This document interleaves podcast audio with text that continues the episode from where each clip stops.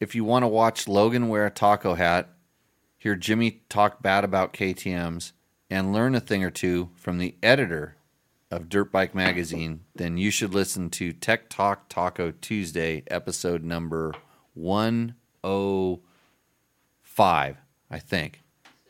Okay, so it's 106, but if you listen to this one, then you're smarter than you were yesterday. Welcome, everybody. Yeah, Valley of the Dirt People. How's it going, Logan? Good. This is the uh, show where we talk about what? Dirt bikes and dirt bike or motorcycles and motorcycle related products. It can be dirt bikes. It can be dirt bikes and motorcycle related products, or motorcycle and dirt bike related products. I just you know, because some people they don't realize that their dirt bike is a motorcycle and vice versa. yeah. So, do you ever do you ever go to family? Now your family's pretty moto oriented. Do you ever go to?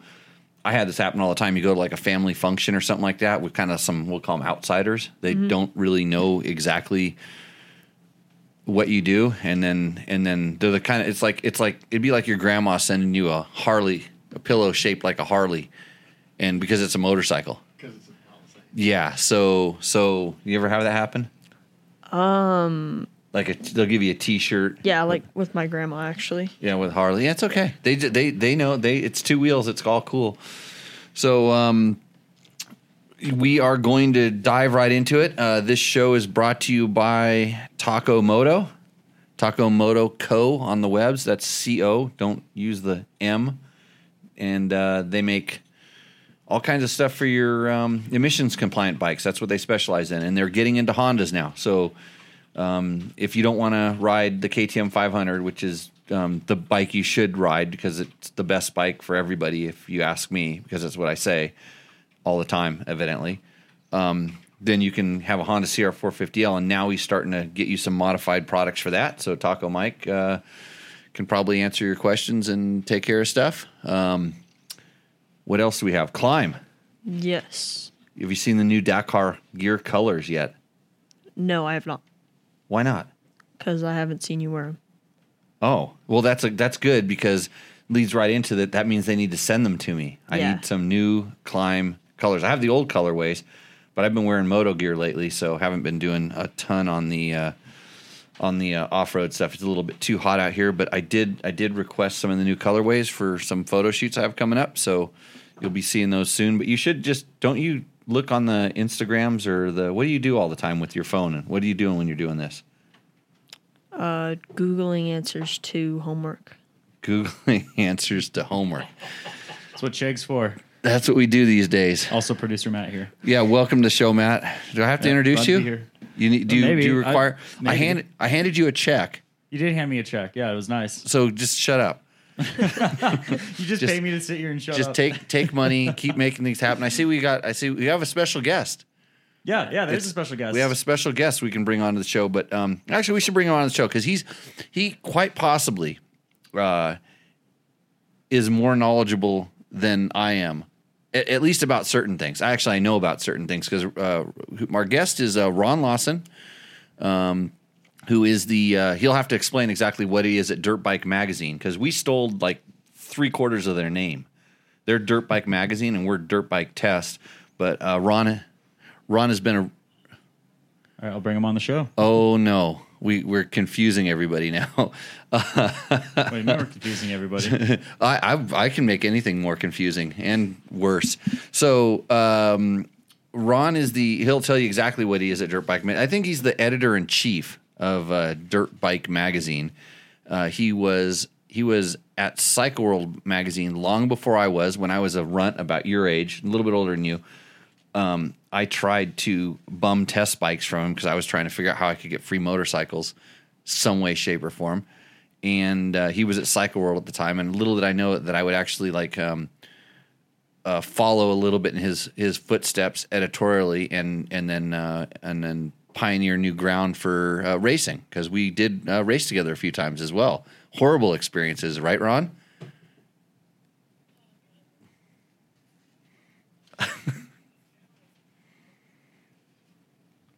Except for that one time on the KLR, KLX 650, which I was telling the story to somebody. Oh no, this this show can go on forever. There's no. We don't have time limits. What what happened, Matt? Did you break it already? happened. Yeah. One second. I'm gonna switch it back to you really quick.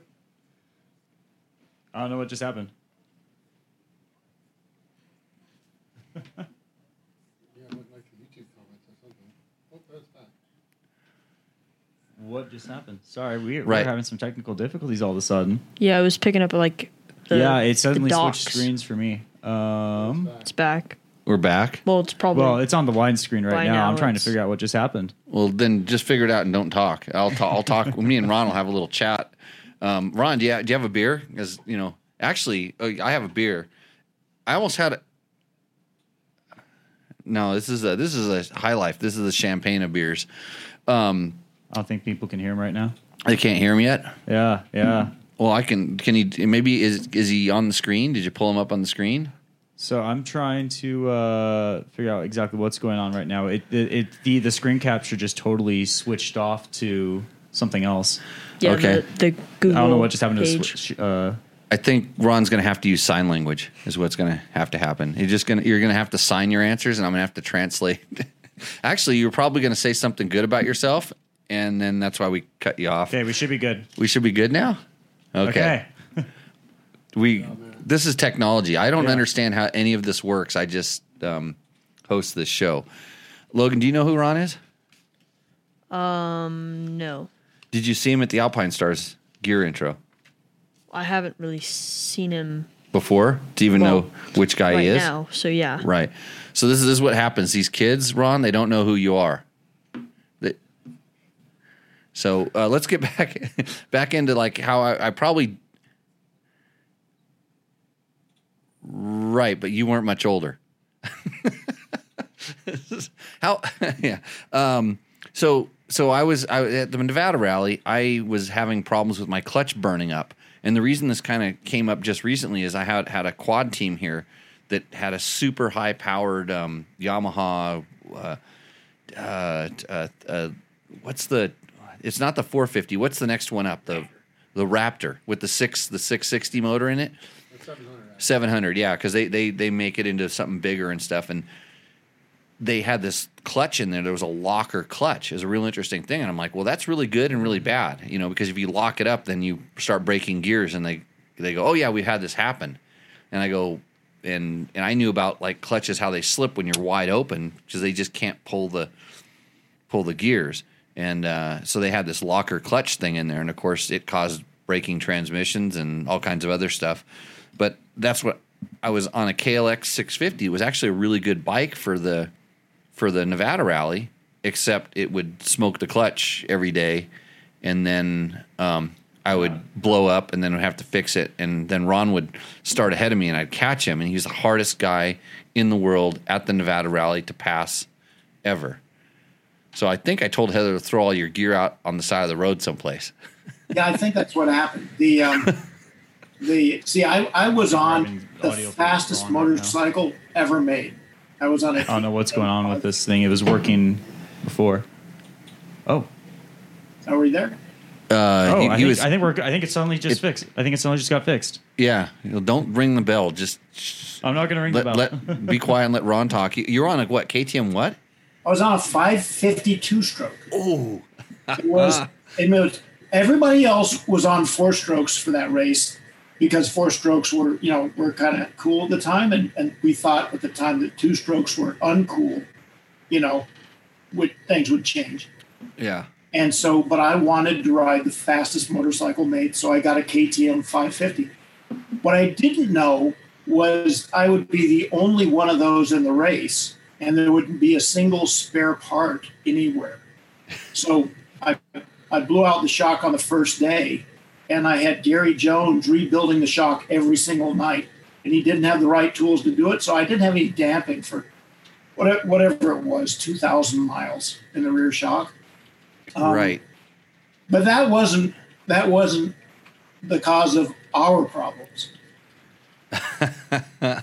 what, what what was the cause of our problems other than other than I couldn't get by you? I remember I hated you after that. I mean, I there was there was a blistering amount of hate that it could it's hard to really explain. This because I would be I would be starting uh, last, and you would be starting first one day, and then starting last the next because you broke down every other day. No, I broke down pretty much every day. I think. Yeah. Maybe maybe we were on alternating cycles or something like that. But yeah, and then I think yeah, you know what? I bet you what pissed me off. Now you start talking about. I bet you your bike threw a lot of roost, like a lot of rocks. And, It was a 552 stroke. It made like 70 horsepower. Yeah, yeah. Mine was uh, mine. I couldn't hold it wide open. I could only hold it about three quarters open because if I held it wide open, it would just the clutch would just go out. So um, Your bike- good. Your bike made about 30 horsepower, but at least it weighed 400 pounds. Yes. Um, so you know, Ron, what we do on this show, I know because I'm, I'm sure you're. A, you, I didn't see top fan logo come up when we got you on there, so I have to probably explain this to you. Um, we answer people's uh, motorcycle questions, so. Um, we we basically you know kind of like live on the show and Logan this is what Logan does Logan doesn't just sit here and look pretty uh, but he did bring his uh, ex girlfriend into the show tonight. Uh, she's looking pretty sweet over there, smiling at us and everything. I, I don't know what happened. Oh, you got the questions? Yeah. You got them on your phone. So we're going to start. What did Todd Kelly have to have to say? And feel free to chime in and answer these questions. Evidently, this question we got asked last week, and we were accused of not answering it. Um, It got, but maybe it got overlooked. What would be considered too long on pavement or too fast for a mousse? Is a mousse a bad idea for a BDR dual sport kind of ride in Colorado on a 450? I'm looking to run light without pneumatic tools slash parts and avoid flats, obviously. I have my bike set up ready to go for the trip next week with a Tech No Moose Enduro rear with the Tusk Disport and regular Nitro Mousse up front in the Tusk Soft slash intermediate tire. I added extra nitro lube in the tires. Just didn't want to have a failure failure because I ran too fast for too long on the tarmac. So, so this this week we got way more information on this question. I mean, he now he told us what tires and a lot of other stuff. Because do you remember Yeah. we answered this? Yes. And I said it, it's not a big deal.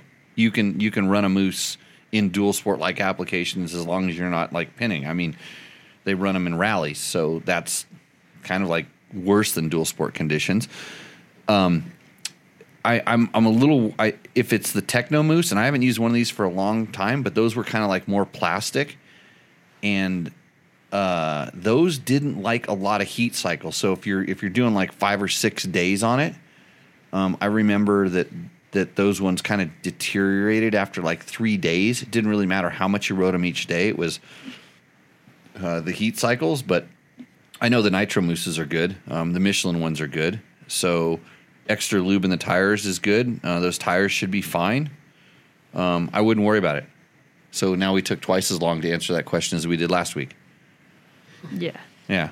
So hopefully he heard it this time. He probably he probably went and got a beer and came back and we'd already passed through his question because there's no other way you could stand this sh- this show. Um, John's Solmier. Hey Ron, you got to you got to be patient with Logan. His reading skills. Uh, he he just got back in school. He's only been he's only been reading for what a week now. Uh, two days. Two days. First week. When was the last time he was actually in a classroom? Um, last year, last. I was back for all of last year. But that wasn't in a But- classroom. Oh no, you you had half you went half the time, right? Yeah, half the time. So it and was then at the second half to the, of the year, I went all the time. okay. I hardly even noticed. His dad's over here shaking his head, calling BS. so last week didn't count for school. It was just it was like just practicing going to school. Uh, what most of the safety procedures and what we do in the class and how the grading is. Do you feel safe? Um, I, well, not with me in the class, but yeah, most most I feel safe. But confidence inspiring. Okay, what is Joe Sch- Scholl Scholmeyer uh.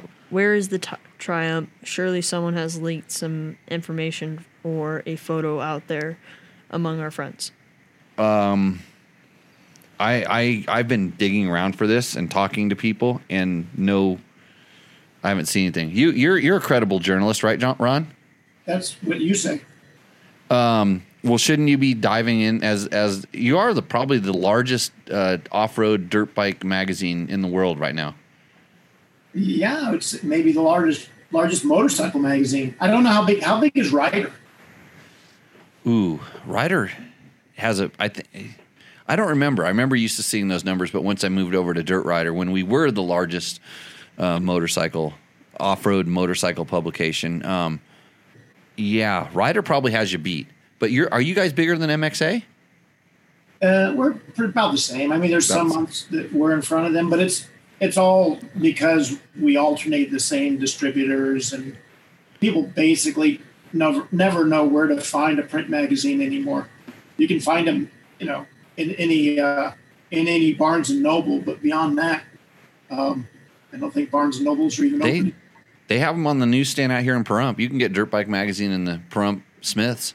I've seen that for sure. I mean, That's people where here that's where they yeah they they you, don't you ever get those charts that show you where all the magazines sell and stuff like that or they Yeah. don't do that yeah yeah and uh yeah we used to get all that kind of information and and everything. And then they they'd have all these the guys upstairs would have all these crazy ideas. Well you know we're selling a lot of magazines up in seattle so maybe shouldn't we have more of a grunge look? Yeah. Like uh I yeah think they make not- sure that it's the, the uh, Stater Brothers near my house, and that's about all they care about. yeah.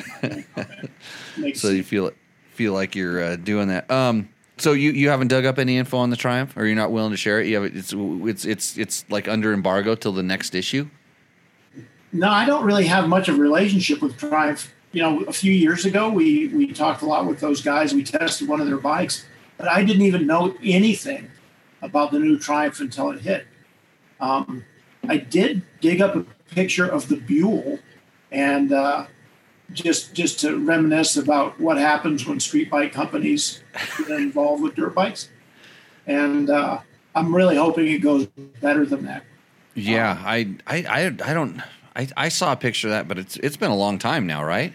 It was an awesome looking bike. For people who don't remember what Buell was, Buell was a uh, uh, it was kind of a sport bike powered by a Harley Davidson motor, and they decided that Harley Davidson actually bought the company out, and it was a part of Harley Davidson for a while.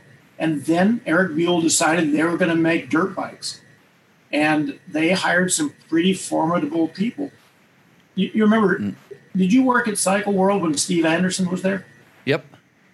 Well, Steve Yeah, he was- Anderson was, was was involved with that project pretty deeply. Yeah, and I know some. I know some people on the motorcycle um, development side. They were they were working with race teams and stuff that were, you know, kind of advising or consulting on that project as well. So for years that was really secret. No one saw a picture of the Buell, and then you know eventually it crumbled before the bike ever reached market. But, and then Steve once showed me a picture of it on his phone, and he wouldn't let me have it. But years later, it surfaced, and the bike was it was uh, pretty pretty good for the day. We're talking about 2005 or something like that. Really, Um, was that it was that that recent? I thought it was. Yeah, I guess it would have been that because I was. I would have been at Dirt Rider, and I knew I knew they were doing stuff, and we were just kind of waiting for something to kind of pop because it was it was it was after the Cannondale, right? Yeah, And I think that's what soured that whole thing is like all the you know all the success that Cannondale had with uh, making that motorcycle. That now Yeah. it's funny yeah, no, how that was, and and that was a, a mostly a stock market collapse more than a. I mean, it was it was a terrible motorcycle, but we all we all liked it because it was straight. Um, well some of us. I think if you I think if you still own one, it's probably the map in, that's in your ECU is a map that I designed or developed because I actually had one that wouldn't stall, like which was kind of strange. That bike was kind of notorious for stalling, and uh, I kind of was able to play around with my palm. And we know what a palm is. It's exactly like that thing, but a wire comes out of it, and it has the computing power of the space shuttle. And yeah, real slow. So, um, anyways, uh, dirt rider bike of the year. well, that was before me. I had nothing to do with that, even though I did like the Canada. They, they had some. It had some redeeming qualities. I saw. I saw things like I saw advantages in this strange concept to spin the motor around backwards. I thought that would actually be a good thing, and having the airbox up high, kind of in front of you. Um, didn't see anything wrong with that. Um, no problem programming it through my uh, phone or my device. I thought that was pretty cool stuff. Um, I don't have any issues with aluminum frames, but you know, I like Husabergs, Ron. Do you like Husabergs? 570s? You, you know, the, the, the Husaberg with the, uh, the stacked up motor. Yeah. Uh, actually, it was after the KTM era, but that was a very great. bike. If I one of those bikes would hold up well today. Um, A five, the 570. uh, well, they made several different sizes, didn't they? With Yeah, the- they had there was a th- there was a 350, a three. uh, No, no, I'm sorry, not three. They had a 390, a 450, and a 570. And uh, I, I still have two 570s. I did. You probably wouldn't know this. I every once in a while I, I affectionately refer to them. Um, yeah, because I like talking about them because it has it has. You, you know how when you ride out in the desert and there's hoopty doos, Ron, just like Never endless set, set, sets of hoopty doos. I had to explain to somebody how how those occur, and they, they thought because the Husaberg was just there, like you know, digging holes and and and throwing a lot of dirt. But in reality, have you ever like you know had like a like a carpet or something like that, and you and you push on a one end and it and it and it and it and it, it slides and it makes it ripples? well, yeah. The- Yes. So so yeah, like like the carpet bunches up or something. Like that's what the Husaberg does to the earth. That's how much power this 570 has. And and it's all, probably like that 550 you were talking about earlier.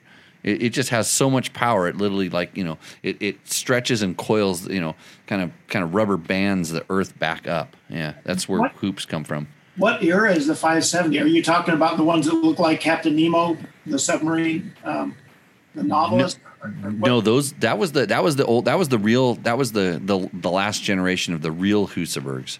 So that was like uh, mine. Mine is a it's 2008 to 2000. I think 12 is when when the uh, when they were building that the 70 degree motor is what it was what it was uh, called. But yeah, the even the older ones back then they were they were they were really they made some power. Those were good bikes. So Yeah, no, that'll be a footnote pretty soon. No one will believe that that motor actually existed. you need to hang on to those. Uh, yeah, they're, they're as long as you don't have to work on them, they're great bikes. What does uh, Derek Perez want to know? Bought an Apollo 125 RFZ from a guy. Yeah, I should have spent a little more time to get something better, but I have you ridden one. But have you ridden one and thoughts on how they perform? So, um, Derek Perez, um, let's see, he bought a. Uh, are you familiar with the Apollo 125 uh, RFZ, Ron? Uh, I'm assuming that it's a modern Chinese brand. There was a, an Apollo 40, 50 years ago um, that I don't remember anything about other than it exists. I think it was a Briggs and Stratton motor. But So- I'm, I'm thinking that that's probably an Asian. Yeah, I mean, don't did, did you do you, don't you have the uh, do you still have to do the buyer's guide, the Dirt Bike Magazine buyer's guide? Yeah, but you've got to have a you've got to have a pretty quick shutter speed to catch all the Chinese bikes as they come and go. I'm not saying that the Apollo isn't a fine motorcycle. I'm just Uh-huh. I really don't know exactly what it is. Well, here's here's this is this is a, this is the kind of question we get on this show. So, um, he, he bought it from a guy. That's you know he didn't buy it from the Apollo dealer or anything. He bought it from a guy. The guy may have bought the bike or bought ten of them from Amazon and imported quote imported them over, and so. Um, and I'm not really super familiar with the uh, the the Apollo 125, and I, I don't have the, the the arduous task of producing a buyer's guide and knowing about uh, every single motorcycle that's known to man. So uh, uh, he, he should have spent a little more to get something better. That's a that's a tell sign right there. yeah, yeah, that's a dangerous sign. You know, I'm thinking about it now. It wasn't an Apollo back in the day. The Gemini SST was what I was thinking about back in the day. Do you remember those? No, no, no. Now, Yeah, now, now fun. you're starting. Now you're starting to sound old, Ron. Just- we're trying to keep the kids interested. Logan's pretty much ready to go to sleep. You ready to go to sleep? He's he's waiting for my snap answer for this guy, aren't you? The what? He's he's the snap the snap Oh, the yeah. answer, right? Well, what would you tell this guy? Um, I'm pretty sure you can buy them off Amazon. Oh, did you already? Do you, you got one on order right now? Do you already? That's what you're doing there. You're ordering an Apollo because they're the new thing. No, but uh, I'm pretty sure I saw one pop up on the when I searched in the dirt bike. What What does it look like? Uh, I don't know. Probably A Zing Zang? Does it look like or like KL, KLX 125? um I'm I don't know. No, you don't know. He's buying one right now. Polo motorcycle. Well, here's the thing. He says. He says, "Have you ridden one? No. And what are your thoughts on how they perform?" Well, if he bought one, he should tell me how it performs. So, Derek Perez, um, please submit us your ride report, and then we can then then we'll know, and you can tell everybody else how how it performs. Is it Papa Willie? What- So I am pretty sure this is one of the bikes that we saw at Chaparral. Oh, it's a pit bike. Yeah, They sell them at Chaparral, I'm pretty sure. or they sell sell it under a different name. Uh, Apollo at I think it's called Apollo at Oh. Chaparral. They have a Matt, you didn't know about this. Japanese. What? You didn't know about the Apollo bike. Uh, no, unaware of that. I've been frantically making sure whatever happened do- doesn't happen again. Okay, that's good. Because I Uh, honestly, I'm I'm still And- trying to figure out what happened. I hope I hope you can fix the squeaky sound in post. This the scratchy noise. You're probably not hearing it. You hearing it? You kind of hear the. the It sounds like the wind. Oh, it, it That better not be that. I'll get pissed off if it's that.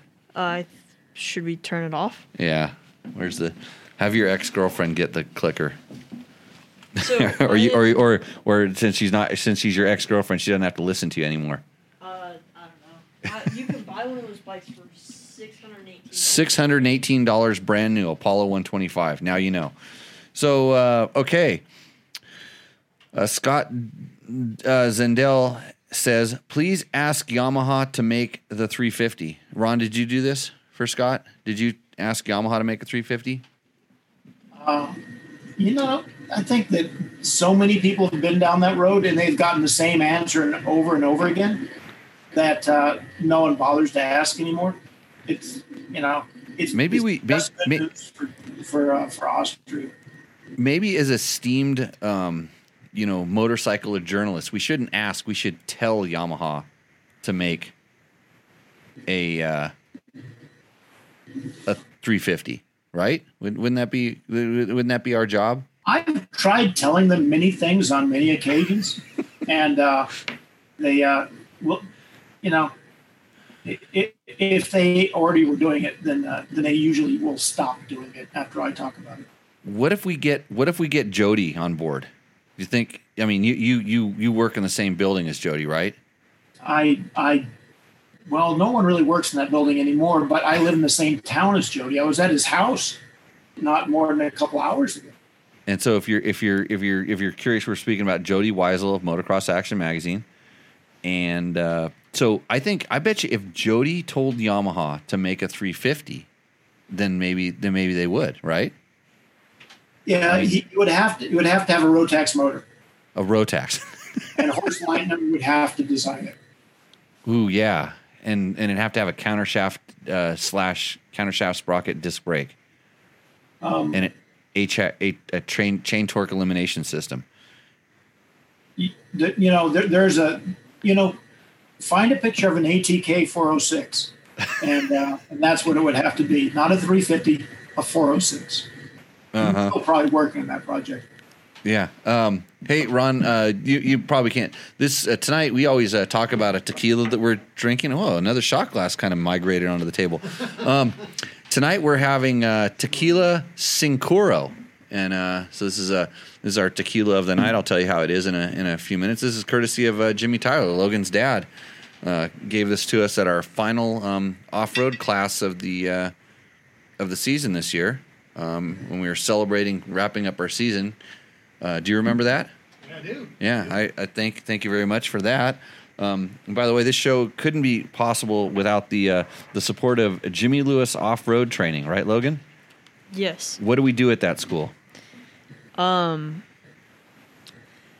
We teach people how to ride dirt bikes. We make you a better rider. Yes. Yeah, through through a series of extensive, well rehearsed drills and training techniques. It's magic on the motorcycle, right? Yeah. Okay, so uh, hold on. Let me. It's like a magic wand. Yeah, you start talking. So, um, Scott Zundel. Oh, that one's already done. Yeah, well, Scott. So I, I I have asked Yamaha to make a 350. If if if any other company made a 350, Yamaha would be the best one. I mean, imagine that that motor architecture and the way that that 250 runs, and that would be a really good motorcycle. Well, somebody told them to build a new 125 two stroke, and they kind of did. Kind of did. Did I tell them that? I think that you, yeah, I'm going to say, yeah. Okay, because I still ride my 2005 YZ125, and it's almost identical to the 2021. But I'm I'm excited about the 2022. And in fact, I I promised I wouldn't break an embargo if they if they got me one to test for long term. And So- did I I don't have it yet. so, um, what okay, what, embargoes have you broken lately? I'm trying to break all of them. That way, I don't have to go to these intros anymore. I just I'll get I'll get un, I'll get uninvited. Actually, we're going to talk about the new YZ250F and the new the the 2022 YZ250F and YZ450F tonight. But we're not going to talk about the 2022s. We're going to talk about the 2021s. If somebody asks questions about them, um, we're we're just going to we're going to talk about the 2021s because they're pretty much the same and I could get if if you took one of those and you made some suspension changes and changed the rear wheel, then I could probably infer what the how the bike would work. And I have because I have to wait till Thursday to ride anything. Well, don't tell me anything about the rear wheel. oh, why you didn't feel it? It's new. I, I can't, you're under sworn secrecy not to say anything about the rear wheel. I think they announced that though. Well, how, how it works, though. Oh, I don't know how it works. I mean, how are you going to feel a rear wheel? I saw you riding it. I rode it a lot. I probably rode it more than anybody else that day. The, the, did you ride the 450 very much? Rode them both. Oh, Okay. I did four. I did four solid motos. How many? Mo- did I do at least four motos? Oh, at least, yeah. No, you you rode a lot. Yeah, I did four motos. I think. I tried. I tried to ride as much as you, but my hands started to blister up. Uh, keep so- keep working on that computer. Just keep Yeah. pu- punch keys over there. But dirt bikes are fun. Yeah. um, okay, what does Chris Smith want to know? Um, I know you had an issue comparing bikes because it had been a while and you're not side by side. That's what the strengths and weaknesses. What are the strengths and weaknesses between the YZ 250F and new CRF 250? Okay, so we can talk about the new CRF. Have you you haven't ridden the new CRF 250? You sent uh, Mark Tilley up there for that one, right? Yeah, but I just picked it up today, so I get to ride it this weekend. Okay, and we can talk about this one. So so as a as an as an esteemed motorcycle journalist, how did it feel like rolling it back up in the truck? Because I mean that's half the test. I've got my days. pen out to hear you talk about what you think of it now, so so I know what to think. Oh well, but I mean, any good um, Instafluencer, like they pretty much have most of the, the the evaluation done by the time the tie downs actually hit the the handlebars. I think. I mean, it's it. I mean, they, they snap a pretty a couple of pretty banger photos of those things, and and most of the tests, you know, remember how. You know, you used to go to the you know, you get to the track and you go do your photos. The first thing you do is go find the back of the berm where it's all the all the soft dirt is fall, fluffed off from the track on the backside of the berm. You just go do a pivot turn and a big roost. Every cover shot I ever got on Dirt Bike Magazine, I meant. The, the backside of the berm and then the dirt bomb. Did we ever do a dirt bomb? Oh, me and you, like we we played the dirt bomb out. Like nobody could even do that anymore because we overdid it. We ruined it. And actually, the fact that we're talking about it right now, there's going to be some some uh, some face grammars or whatever they're called. They're going to learn that trick, and bang, you're going to see it It's going to come back. it's it new old is new again i promise you you might have to explain to Logan the dirt bomb. so so what Take- what happens Takes at least three people. it takes three people so what happens he he knows a little bit about this because he's seen me do it like on sand dunes where I'll, I'll build, I'll make a rut and I'll jump up the rut. I've had you do it before. Jump up the rut so your feet drag dirt up. and so when uh. you're doing the photo, you see dirt exploding like when you're doing the jump. So yeah. So the dirt bomb is is you do you, you, you get your jump or whatever you're gonna do. You get it all set up, and the photographer gets all set up. And mind you, this is back in the day when they had film, so They had like crank the camera, and wind the camera up and stuff, and they had to set they had to put the gunpowder in the flash tubes and all that thing. But so you, you get it all set up and you do the jump, and then Ron would stand there and I'd be on the motorcycle. I'd do the jump and he'd throw a big giant bucket of dirt at me, and he'd try to hit you like right in the right in the kind of the cases, and it was tricky. It was tricky to do. But you you now you go back and you look at all these photos in the magazine where you you see this dirt exploding, and you're like, wow, look at that thing! It's just exploding. Do you remember Craig Mason? oh yeah, He was the master of the dirt bomb because he didn't care how many rocks hit his knuckles. Because you wouldn't you wouldn't even have to sift the sand and the dirt. I mean, because rocks looked better when they were flying and bouncing off, you know, faces and everything. yeah. And See, Craig would just smile and deal with it no matter how much he bled. Yeah, and I, I knew I knew better because I, I could you know I, I me and the me and the photographer had some sort of like you know uh, sign language you know if we'd figured out we'd already know we got the banger but Ron couldn't help himself to say one more and then he'd throw it up in, in your face so you'd be doing it and the dirt would all of a sudden be three feet higher than it was before and it'd be blasting off of your off of your face you never I done tried it to bring back the dirt bomb a few times, but people aren't, you know, they just don't have a sense of humor like they used to. sense of humor, pain tolerance. um, yes. Uh, so Brock Suter, um, who who is is another uh, Pahrump local out here. Brock lives out here in Pahrump. Uh, used to race mini bikes against him back in Indian Dunes. He wants to know if the Yamaha does it come in any other colors. Do you know the Well, answer, yes, Logan? does. The Monster Edition, Yeah. How did you know that? uh, Chaparral. Oh, jeez. There's also one at Alpinestars. Yeah. They, they had a monster one there, They had yeah, it was a 450. but uh, were those this year's or were they last year's? They were 21s. They were 21s. I was saying they, I didn't think they would have brand new ones out there. Yep, it, Brock. It comes in the Monster Edition, and then I'm sure you can buy uh, any color you want. Well, um, uh, Ron, I, I'm gonna think I'm gonna have you stick around for our next our next segment. We have this other segment here. We call it uh, Roost or Endo. You got time? You, you know, you don't. You don't. You're not pending on Yeah, any of sure, I don't have a lot. And those. No, the, I'm worried about your deadlines. You know, Uh, you- oh yeah, I got Mark Tilley. He's fine. So what? What? So what? What are you? Are you the editor in chief? The uh, the the co-editor? I haven't picked up a magazine. Here, I'll pick one up. Hold, hold it hold it up on the screen so everybody can see because they they'll- they might recognize the logo because nobody reads anymore.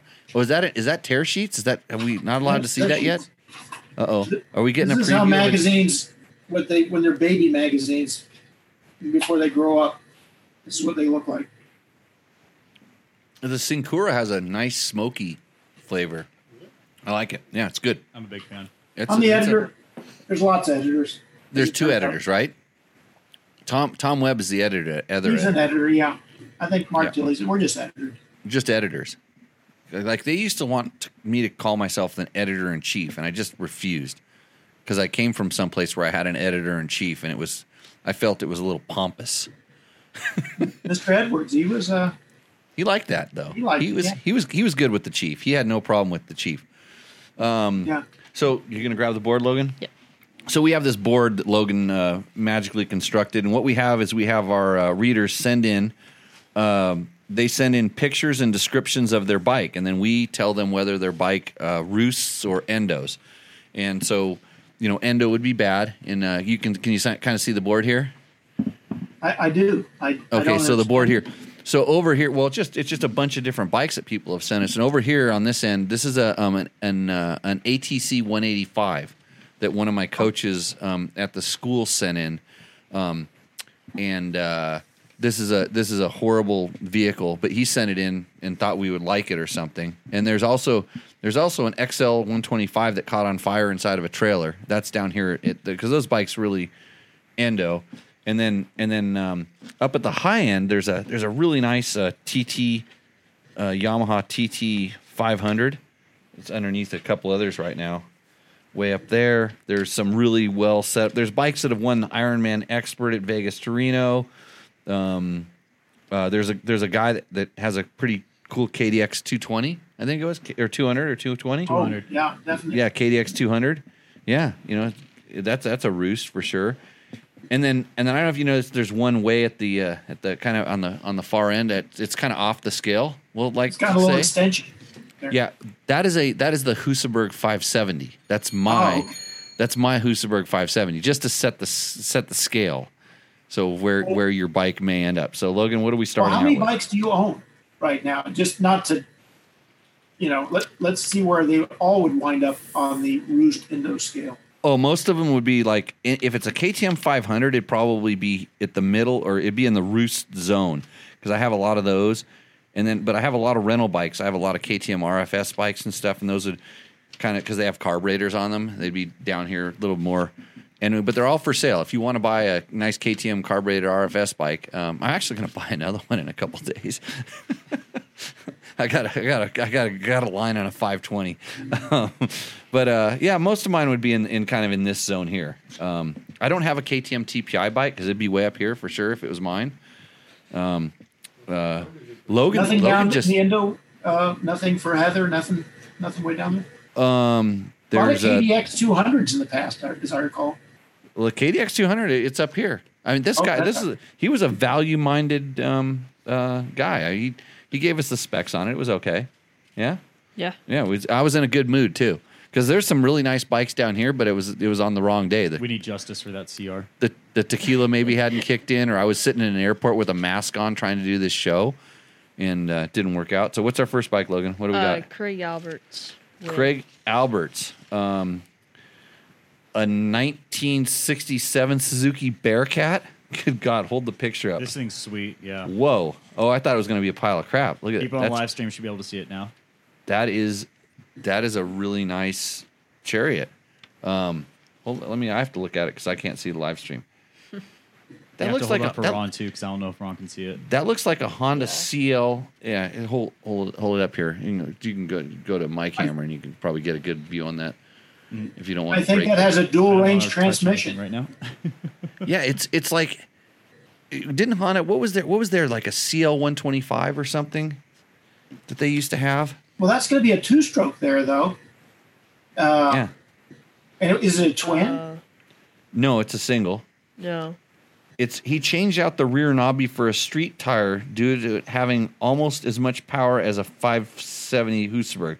Oh, Craig, you just hold on. I think he has one.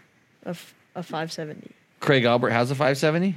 Uh, if I'm thinking of the right dude. Yeah, he I think he does, but he he he just compared it to it's not it's it just drifted way the heck down here. Get a pin.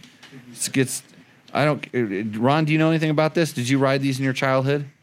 You know, in my garage right now, I have a 1967 Suzuki. It's not that one. Um, Oh, It's a it's a 305 um, Raider. well, you can if it's if it's are you are you restoring it? Uh, I haven't yet. What happened was uh, my buddy Mark Dooley has a bunch of old junk motorcycles, and every Uh-huh. time I went to his shop at DG, I would express interest in that. And one time we went to lunch, and he had had someone with a forklift dump it in the back of my truck when we got back because he didn't want to look at it anymore. And now Does it's it- leaking in my garage. Does it work? No, no, it doesn't have anything that works. Uh, Craig, don't compare anything to the Husaberg 570. You will feel the wrath. That looks like a pretty sweet little. I mean, that's a that's a nice nice bike. That's there's some history there. I'll bet you I could jump it and break it in half though. Almost positive. Okay, what is what does Mike Rocco have? Uh, a 2018. Hey, you, you've done this enough now. You know how this works. You hold up the picture, you hand me the thing, and I'll I'll list it off here. Do you need an instruction manual for Rooster Endo? No, you kind of stole the. I say the name and then. Oh, you say the name, and then I say, I don't know. how, how, how am I supposed to remember this thing? We invented it on the fly. Do you need a manual for? Yeah, I need a manual. Endo? Mike Rocco has a 2018 KTM six days EXCF 450. Um, that shouldn't be allowed. That's a cheater. I have a I have a I have a 500. I have a uh, mine's an Italy. What, what what your mine's a Portugal. Yeah, Yeah. So wh- where is this one from, Logan? it's France. France. He's got a France. Um, seat concept comfort comfort seat, P3 carbon pipe guard, MME clutch. I don't know what that is. Do you know what MME clutch is? No. No, neither do I. ASV brake levers. We know what those are. Yeah. Cyclops headlight, oh. Fastway Evo pegs, Polisport ignition and swing arm protectors, sick ass rear taillight and turn signals, and trail bound rubber tie downs for spare tools and gas. Did you see the 450 EXC six days edition is gone forever? They've they now it's just a 500 like like the regular edition. So the 450, if that's a 450, you know, That's a now it's a collector's item. yeah, Yeah. I, I know a lot of people that like the, the 450s better than the 500s. yeah. I think most people. I, I I'm I don't. I actually I'm well I like Husabergs too. But you know, no replacement for displacement. So like why wouldn't you why wouldn't you be pumping out, you know, an extra 50 cc's of uh horsepower. That, that's a good, that's a good bike. That's going to go on the on the roof side of the thing. You can you can decide where it goes over there. But I think I think my 500 uh, Portugal is better. Is it a Portugal or did he switch the plastics from a France? No, no, it's a Portugal because Okay. it's a 2021, and that's a Portugal. That was the, that's, yeah. Because no, no, this year they're going to this year they're going to Italy. This year is Italy again. Yeah. yeah. Because he bought a 21. He bought a, what did Jim buy? An Erzberg, an Italy Erzberg. Um, I don't. That's his three hundred. Yeah, yeah. So so the 21s are Italy's because that's where they're going. That's where six days is in a few weeks, and uh, yeah, that's that's a, that's a good setup. Um, did the right modifications to it, not too much. I don't know what the rubber tie downs and spare tools or gas for. I don't know where where It's a. I think the fender or the front fender. do like straps over the over the top or something Yeah. to hold stuff down. A little bag. Yeah. Okay. Do we- so tell me how we do this segment, Logan. Um, Eric Shepard. Okay. And Eric Shepard has a 2016 K. I hope it's a KTM because he didn't write Yeah. it. He called it a 300 XC, so it's a KTM 300 XC. Öhlins Fork and Shock. Okay. Seat Concepts Comfort Seat. Now I know why Seat Concepts is so on back order because everybody has their stuff on the bike. I, I know they're good. I I just got two um, for my 500s. I got two uh, of the Comfort the the what what's the what's the name what's the name of that material that I use? The one that's on the rally bikes. The the Does it start with a neoprene. What? Is that what it is? Neoprene or no? Not neoprene. It's um Naugahyde. What it, Suede. Suede. Suede seats. Yeah. So make an amazing suede. so nice. I mean, Their suede is so it's it's um the suede seat is so nice because it has grip. I mean, for out west, I, I don't know how they work in the in the mud. Although they work pretty good in the mud, but they don't like getting wet a whole lot because then they shrink up and and do different things. Um, he has a GPR stabilizer. He has flex bars; those are Jimmy approved. Nitro Mousse front and rear, and Kenda Parker desert tires. I think that these guys they they throw like the stuff that I like in there to try to go higher up on the board, and it's going to work. Yeah, because because those those those tires and those flex bars are good. I would um, argue a little bit with the steering stabilizer choice, but that's my personal opinion. These bikes are, are too good. They're they're they're so good. They're boring. We need to get some more. Uh, we need to get another Apollo in there. Um, this one, hold on. Oh, it's a Christini. Oh, it's more different than a beta. Yeah. I can only see. I only saw that. oh, that part Bit it just it. didn't look like a good bike. You can tell. So so Logan can kind of like see.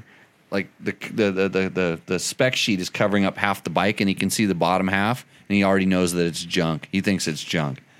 Good good way to judge. Is that how you do your girls too? It- well, that bike doesn't look like. it Yeah, are you a leg side man, plate. Logan? You a leg man?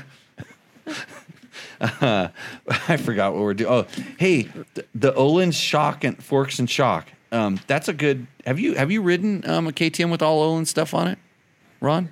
No, no, I, I didn't. You know, Öhlins kind of a Yamaha company these days. If you want to get trick suspension for your KTM, almost everyone goes with uh, cone valve stuff from WP. Oh yeah, or or they or now there's a lot of Kayaba conversions. They'll Yeah. throw K- Kayaba stuff inside that stuff. But um, no, oh, I I had I in 2008 I had a bike that was all set up with that low uh, Öhlins TTX stuff and and their fork. And you said you've ridden one, Jimmy? Yeah, good.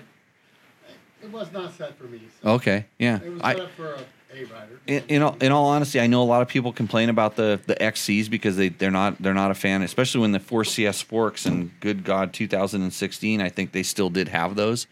Um, they were better, uh, but yeah, it's probably an improvement. That's good. I'm gonna uh, just go slightly onto the onto the roof side, but he does have a carburetor, and it probably has does it have a Kickstarter on it too? Does that have electric Uh, start? Uh, wrong side. You can't see it. Okay. Well, if it if it didn't have electric start, I'd move it down the board because I don't like riding even mini bikes without electric start. So, uh, Ron, I, I did just email you the, the pictures so that way you can actually, you know, see them with us. No, okay. That The, could be the pictures for the rate my bike. that could be release window. confusing. Yeah. It's It's going to opening email. require multiple windows here. Um. What? Okay. What's our next one? How do we do this? Uh, Ethan Yerkel. Uh, Evan. Evan. Evan Yerkel. Yeah. Glad these pictures are super tiny. Oh, 2021 Beta 300 RR RE. What does RE mean? Race edition? Race edition. Okay, I thought I thought I thought they were RRs like race replica. Hey, on that keyboard, wh- where's is the E right next to the R? Yes. Oh, then he just typed it wrong. As a guy who types a lot, I you'd think I would know where the keys are. Well, you, you kind of type like one at a time, right? It's the best way, I thought. Isn't there that is what a beta RRRE though. Oh, there is an RRE. RRE. What is an RE? Race It's the edition. one without oil injection. They, Oh. they, and uh, and with uh, closed cartridge for. Aren't they called? Oh, so they're all RRs. They're all RRs, but then you add RE on the end, and it's it's Then the it's special. then it's race edition. Okay, that's. I thought that. Okay, yeah, you're right. See, don't listen to me. I don't know what I'm talking. I don't read the specs that much. I don't have to make a buyer's guide every year.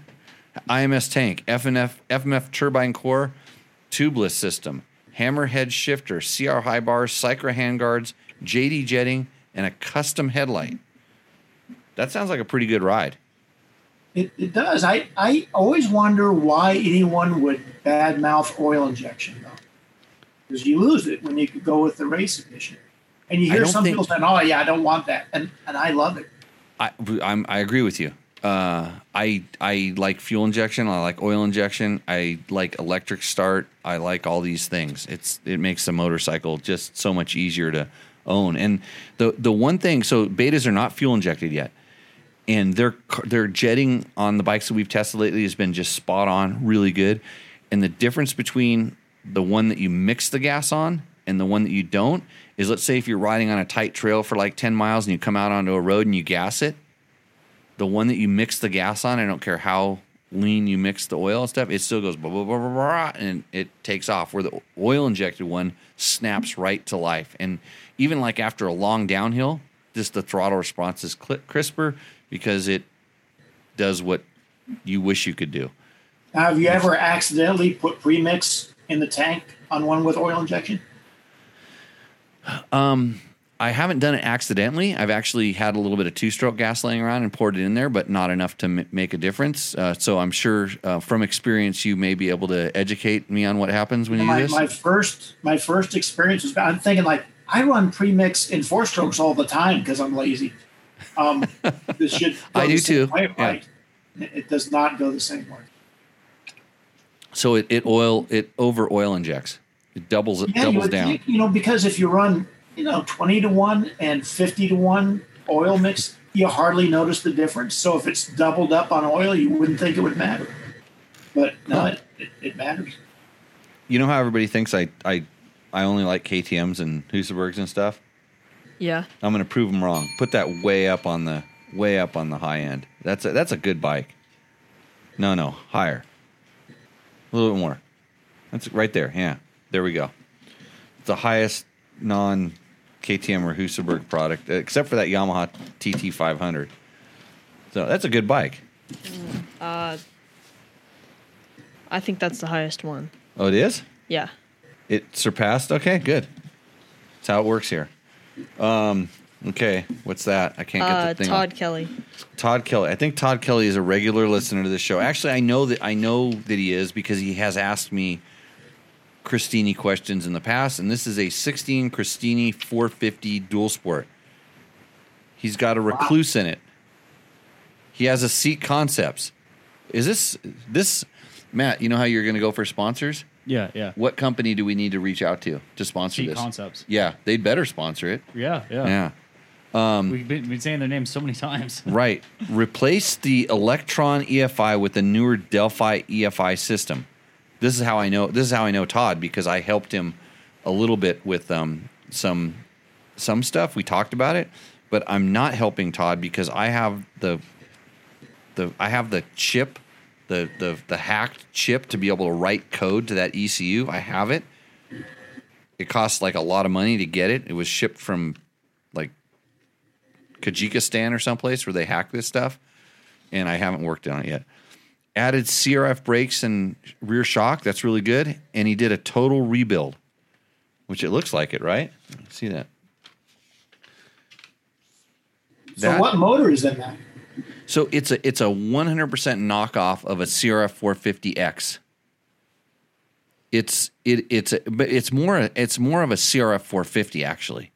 Um, so it's a the way you would look at this bike is it's a fuel injected CRF 450X with the all wheel drive system, and the the all wheel drive system is pretty bulletproof. They've really got this um, working, so you don't have too many problems with uh, with any of that stuff but it's it's like a it's it's an Asia Wing, a 450 Honda knockoff, kind of like uh, what was the other company that was here for a while that was SS. SS or SSR, yeah. So it's kind of like an SSR, and uh, but uh, Christini did a pretty good job of getting some stuff done. And then when they evolved into the fuel injection because they were selling them to the military, they they even kind of went a step up. But he's fixed kind of like one of the main weak links, which is the uh, the brakes. You know, just going to the Honda brakes uh, makes a big change. That that's a that guy's got some pride of ownership in that thing. He's got John three sixteen on the swing arm. Amen. He's got it going out there for the, the man above. Riding for the man above. Um, that's a pretty cool thing, and it's got he's got I don't know which shock he has on it. I think he has the the good shock. But you can you can literally you could replace every part inside that motor with a Honda with Honda parts. I had an SSR 450 for quite a while, and you know, there's nothing wrong with it.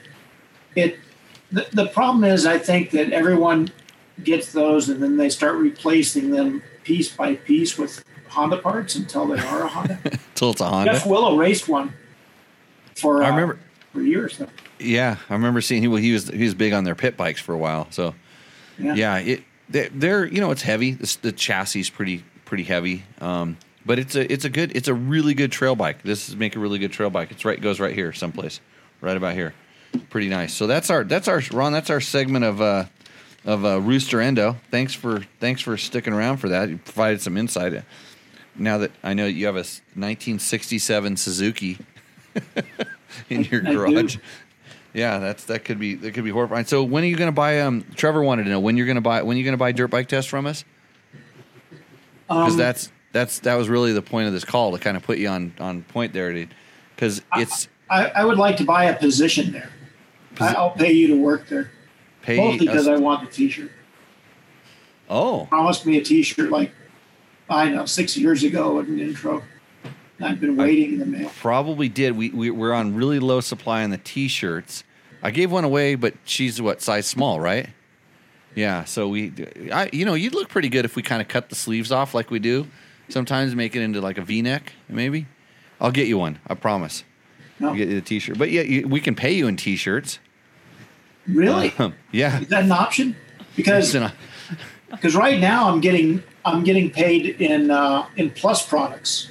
plus, plus plus products. What's Plus that? products. Yeah, that was the super hunky line uh, of dirt bike merchandise. Oh, he was was Hunky on the merch before everybody. Hunky had a T-shirt that I bought. I bought when I was 13 years old or 14 when I first started reading dirt bike. Uh huh. He had a picture of his face with the big handlebar mustache, Yeah. silk screened onto a sweatshirt, and it said "Super Hunky," and I thought that was cool. I wonder if he was doing. I wonder if he was doing that on his own, like before Roland had it. Well, he was there before Roland started. Yeah, yeah. So was it was was that his line merch line outside of the magazine, and he probably actually like advertised in the magazine about his stuff, or Could could be, could be. I mean, you'd have to ask him. he'll he'll still sell you. He'll still sell you lots of stuff. Like he Uh, sell right. lots.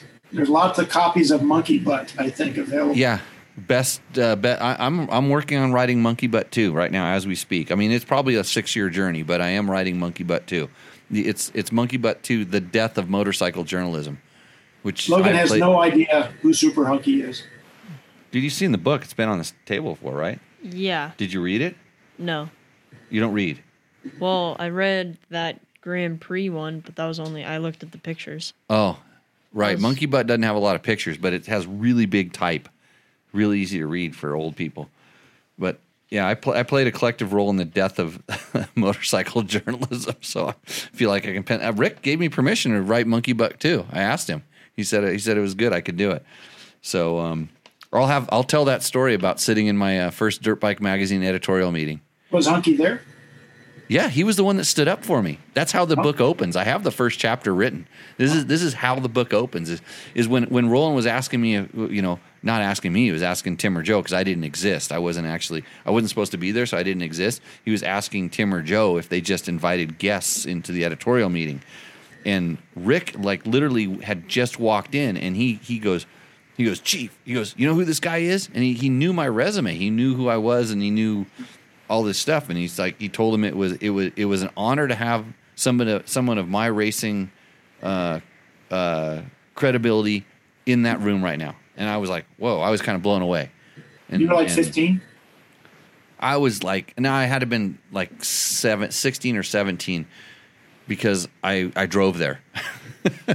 So i was and and i and i submitted a i submitted a check an expense report for forty six dollars, like at the end of my uh, my one month intern, which actually turned into about three because they just kept abusing me. Um, but he wouldn't pay it. I remember reading like in the mid 90s and maybe into the 2000s that you were a dirt bike and intern. I, I remember reading that in dirt bike, or maybe I, wrote it. I yeah, you wrote it. Yeah, it was usually usually somehow a picture would surface of me doing something stupid, um, and then it would say former dirt bike intern, and then it, it would identify me doing whatever the stupidity was. It was in the one of those sections in the magazines where we make jokes about people. Yeah. Thank God they're- thank- pictures in the snow. I think. Yeah, thank God there wasn't Crash and Burn magazine anymore.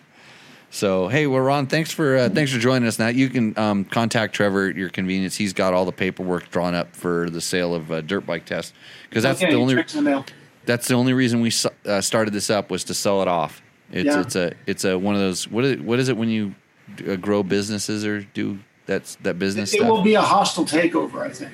A hostile takeover. Okay. Yeah. Because I know you guys got pissed off because of the name. That was, uh, you know, that was. Uh, we just said what we were. We didn't try to copy anything. We didn't. We didn't steal your font or any of the other stuff. but uh, You know, the, the word dirt bike was never used before we invented it. So I think that we own it. Oh, it's like trademarked or Trademark. or- Super Hunky invented the word. Well, we got to go talk to Rick about that. So awesome having you on the show. Thanks for uh, adding a little bit of uh, a little bit of expertise to this um, shit show. We're going to go on. We got to answer our questions from YouTube. Um, we have what else do we have to do? We have a, another segment that is kind of new. Oh, oh, oh, we oh, I told you about this the other day. We have a segment where Logan opens up boxes. We're actually running kind of long. We might might not get to the box opening. We could. You never know. You like opening boxes, right? Um, Did you practice this week? no. You didn't practice because I wanted this segment to really go off. I wanted it to be better. Yeah. So you you can't see this; it's super top secret because I know you guys would steal it and you'd probably put it in your magazine, and then we'd be, you know, we pioneered this whole segment because kids make thirty million dollars on YouTube doing this, so that's where we're going. okay, Ron. Thanks for uh, thanks for joining us. Thanks for Everybody much. say bye to bye to Ron. We'll uh, we'll see what. Uh, yeah, a lot of people answered his questions for him, didn't they? On the chat, I didn't have a chance to look over there. I was too busy trying to make Logan talk. so Yeah. Okay, Ron. We'll see you out in the trail. Okay. Uh, cheers. Okay. We're going on to YouTube questions. Okay. Ready to hit hit those ones? DP spin in last year's bike DP, JP. JP. Yeah, JP spin. Um, in last year's bike, there were a lot of reports out of India of low RPM stalling when the clutch was pulled in for a downshift. Has anyone heard whether this has been addressed prior to the US launch?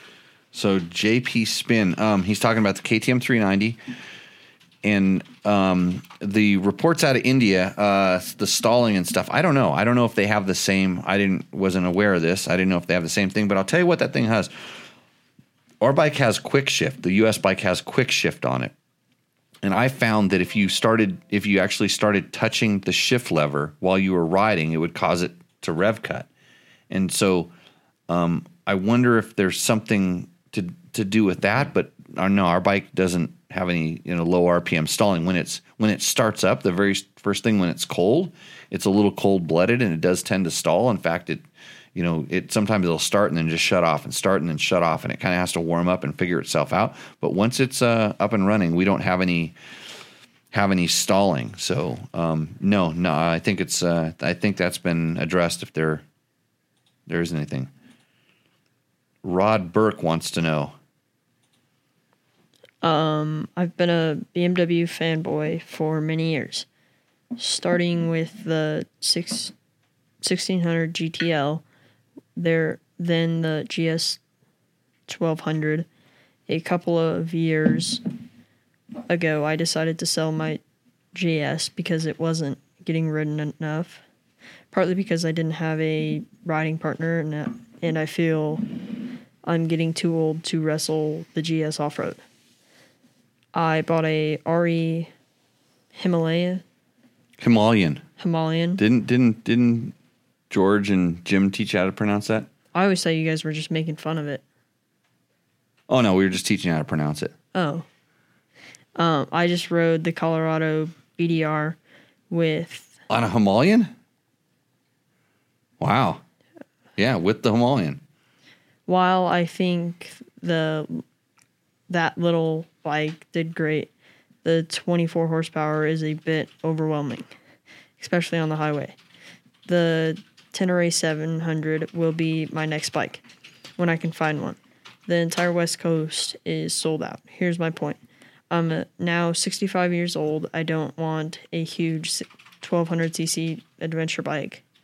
I want something that is comfortable on the highway for a few hundred miles a day, yet easy to handle off road. I want a bike that easier for me to mount, maintain, like the Himalayan, but not too intimidating to drop and pick up, pick back up. I'm not an aggressive rider slash racer off road, so I don't need a KTM 890. The Tenere 700 bike seems the fit that niche better than anything out there. He answered his own question. Yeah, Yeah. And it's it's actually Himalayan. Himalayan. Yeah. So, okay. Himalayan. But So you guys were making fun of it. no, we're making fun of you. Oh, No, there was a guy that came to our class. Remember the guy when someone came to our class and he called it Himalayan. he he called he that's Yeah. Detonation. huh? Remember detonation? Yeah, detonation. Yeah, same thing. You know, it's just like so we just picked up on it and, and started started doing that. Just call us mean. Sorry. Um, so, anyways, we started calling them Himalayans. um, man, the T7 is such a step up from the, the Himalayan, and it and it is a it is a good bike, and it it's still you're still going to be picking up something that's pretty heavy. Um, the the the Himalayan uh, is actually has a pretty low center of gravity. Um, it's it's a it's a low slung bike, and all the weight's down low. The the the T7 and bikes like this tend to they they pick the weight up a little bit higher. They've got kind of more stuff up there. Um, I bet you it actually probably weighs less, but it might be a little harder to pick up if that's what you're worried about. But you know what? If you're a good rider, Logan, guess what? You don't have to do. Pick up dirt bikes. Yeah, you don't pick them up that much because you don't tip them over. So um, that that could be a that could be a thing. Um, so sounds uh, sounds pretty good. Um, should we open a box? Box or bag.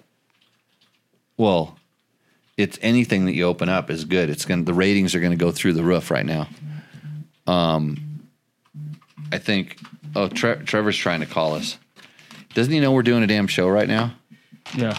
Yeah. Did you? Did you? Um. Uh, we had uh, some technical issues there that just got resolved, so I've been checked out for a while. Right.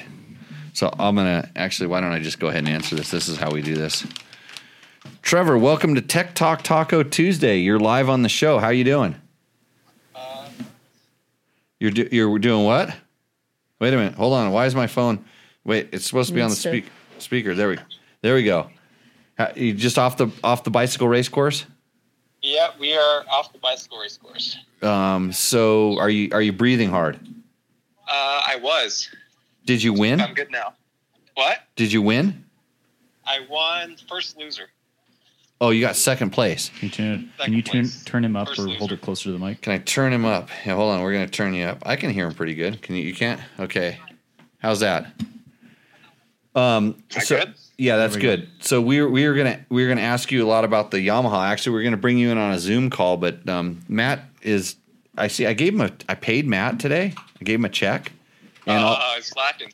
yeah, all of a sudden the performance goes down, and you'll never believe who I just um, hung up on a minute ago. Um, some guy named Ron Lawson. Oh, I've heard of him. Yeah, he he's the guy that tried to hire you away from us.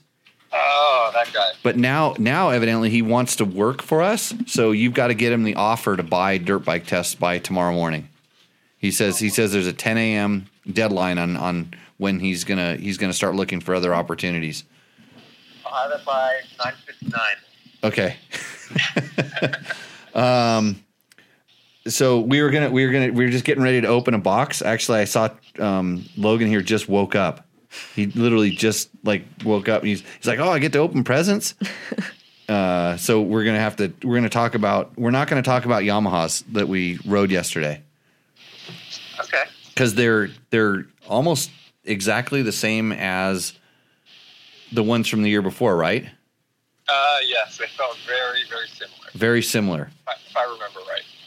Yeah, I think I think that the motors were absolutely 100% identical. So if you're thinking about those bikes, if they were 2022s, then then that would answer the question. We never answered that guy's question if it was better than the Honda. We Uh, no. no, we started talking about how Ron should have wrote the whole test after he loaded up in the back of his truck Yeah. like any good journalist would. Um, so, uh, so what what else was I supposed to talk to you about, Trevor? What were you calling me for? Do you do you, do you, do you want to get paid too? Sure. Um, for, I, I like free money. free money. Do I don't do anything for it, I'm. I'm You- in. Uh, yeah, I'm, you, I'm a millennial. That's what we do. uh, you don't. Aren't you supposed to start a brand or something like that? Is that how you do it? That's too much work. Or market or something? Or you went to? Aren't you going to school for what business or marketing? I was, but that's over with. Now I got I got to grow up a little bit, do something. Well, if you just just sell sell dirt bike tests, then we'll then we'll just we'll be fat cats because I mean usually the companies like this sell for millions of dollars. Yeah, I'll still do this. I'll do this show for like a, a year. I mean, my demands will be pretty high on the on the price, like what it costs. But uh, if we if we make that money, I'll I'll stay on for like a year as an as an advisor, consulting. Make something work. Yeah, yeah. Make something work with that. Okay, so how come you didn't win your bike race? Um, uh, that's a good question. Right. I, Well, just, you know, I, I had a really good weekend, so I just didn't want to. I wanted to uh, spread the love a little bit. Let someone else have the spotlight. okay. So so you're talking about your good weekend was your Vegas to Reno ride. Yes. All I saw was the side of the bike, the profile, the side of the bike from the GoPro, and you're not. So, Um, that's not a good yeah. weekend. No, No, that's, that's not. no, you're not. not. uh, not, not sup- practicing my balance. no. Sure, I, I Uh, the balance point. No. So, but but do you think that maybe because you rode a motorcycle yesterday, it compromised compromised your performance on the bicycle today? That definitely did not help. It didn't help. And SRA on Sunday didn't help either. Oh, there's a there's a video of him getting taken out at SRA too. You seen Yeah. this? SRA? Yeah, balance again. yeah. You didn't put that on dirt bike test, did you? Uh, not yet. You didn't promote that one. No. Yeah. Um. Right. Well. Uh. Uh. Okay. I think we've we've uh, used you up there because Logan's like he's really getting excited. He wants to put he's he's he's willing to put on a hat that looks like a taco so he can open up a box right now. There we go. Yeah. Is that why you came here to, to watch him wa- put it put it put his hat on? I think she wants to wear the hat. Oh, his is Logan brought his evidently his ex girlfriend here.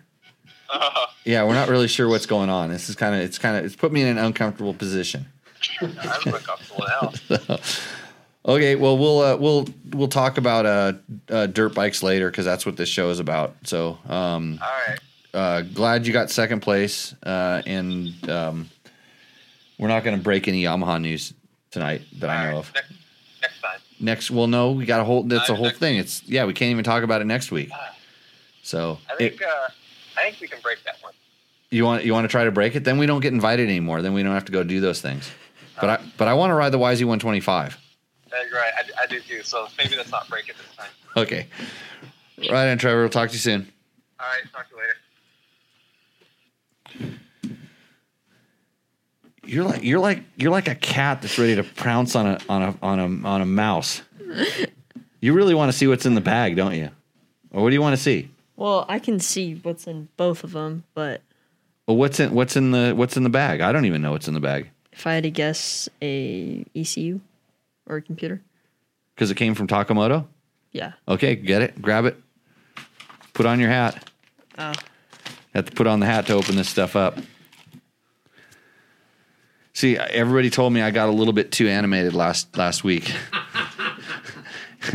everybody told me I got a little too animated. This is where the this is where the viewership. You can you can go ahead and, and shoot a picture of him like right now, and then and then put it on on the Instagrams or whatever. It will be on Tell- YouTube and everything. So Tell tell everybody what we're what we're doing. there's only forty. There's only like you know forty seven people watching. So they're fresh for Logan. Come on, up here on the table. Don't open it under the table. Oh, I was trying to keep the Keep the sound volume down. Yeah. Okay, well I can turn the volume down for a second while you. No, open. don't turn Nope, the volume it's down. open. Don't, touch it. yeah, don't touch it. I don't want to wreck it. Yeah. Yeah, don't touch it. There was my. Stickers.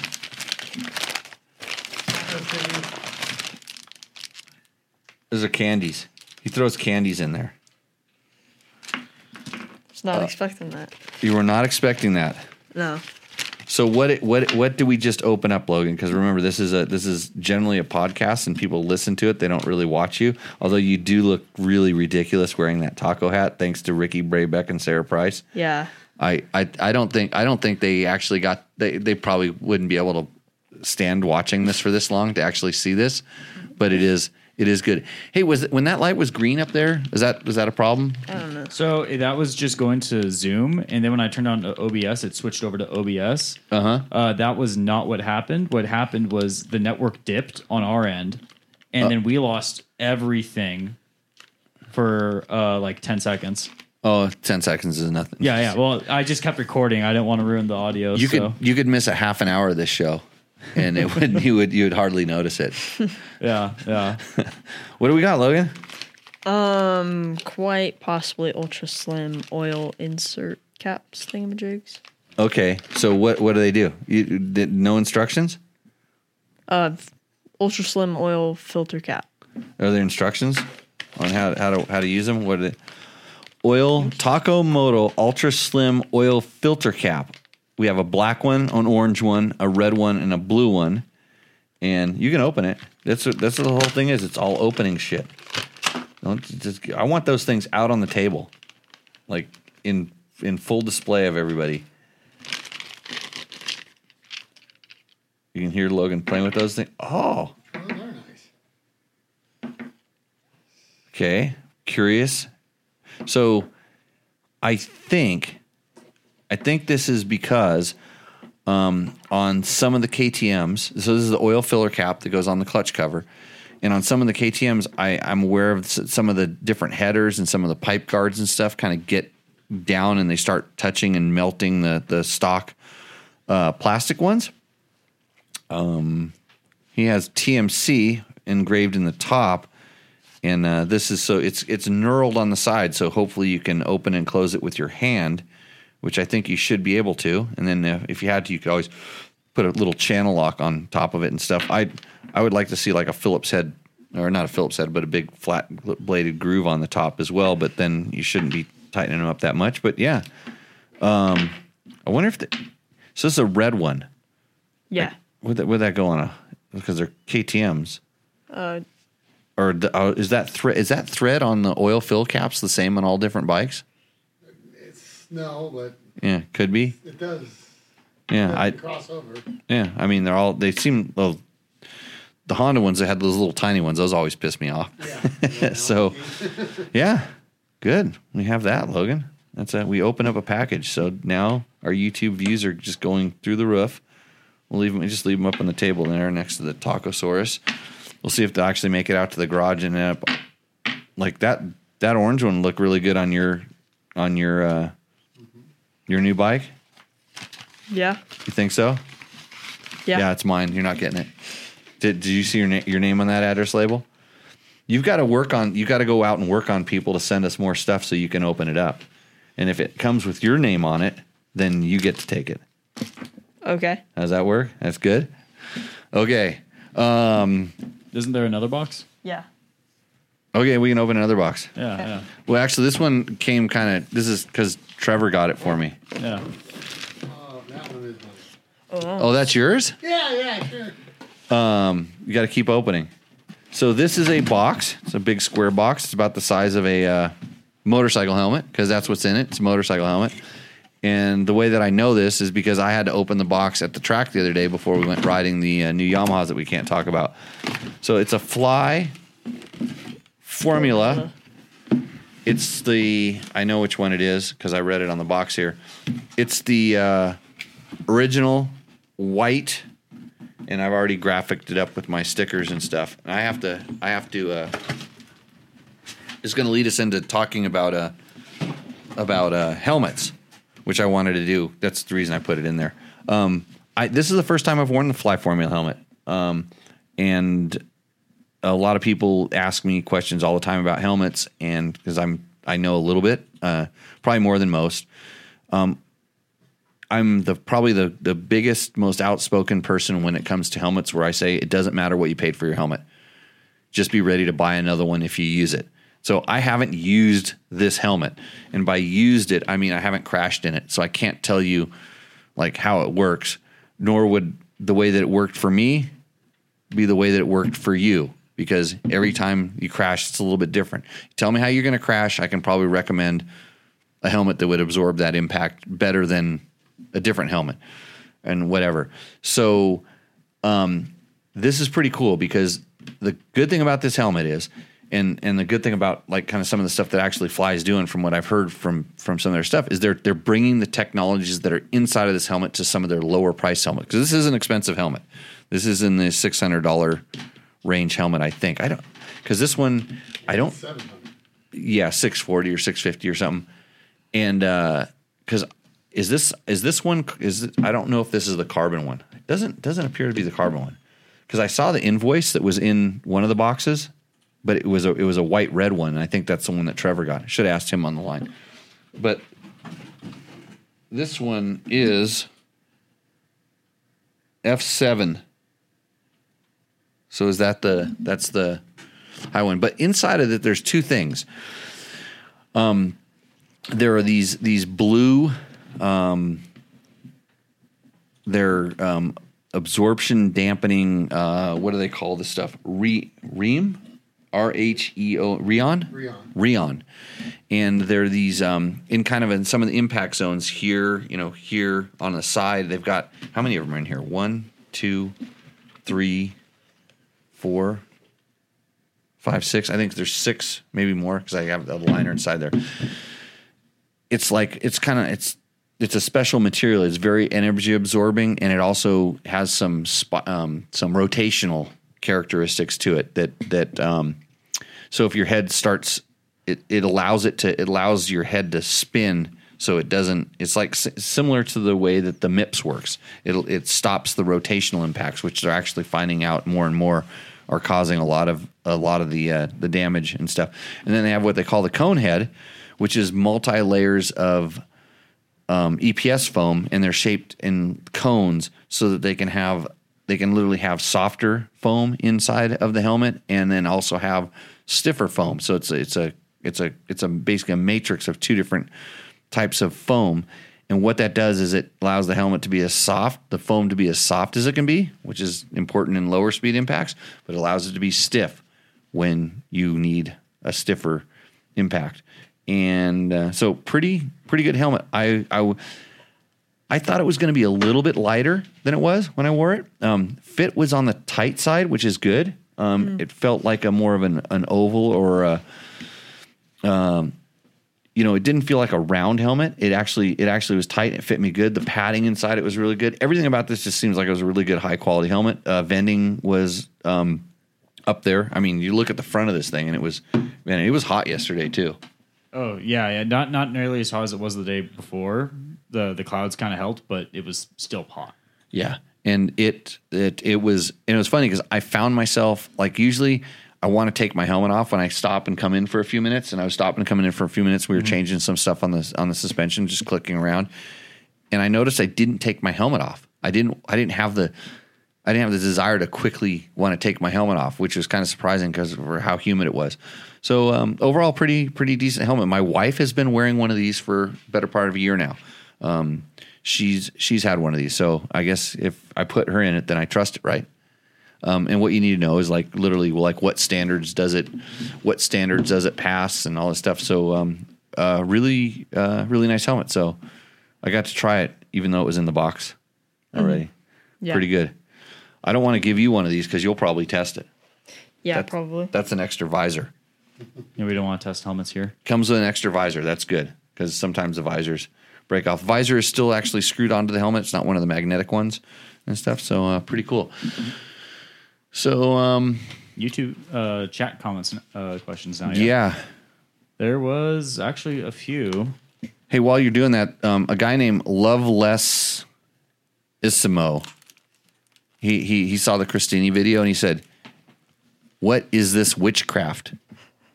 So all wheel drive motorcycles are now witchcraft. Yeah, yeah. It's a good thing we're not in Salem.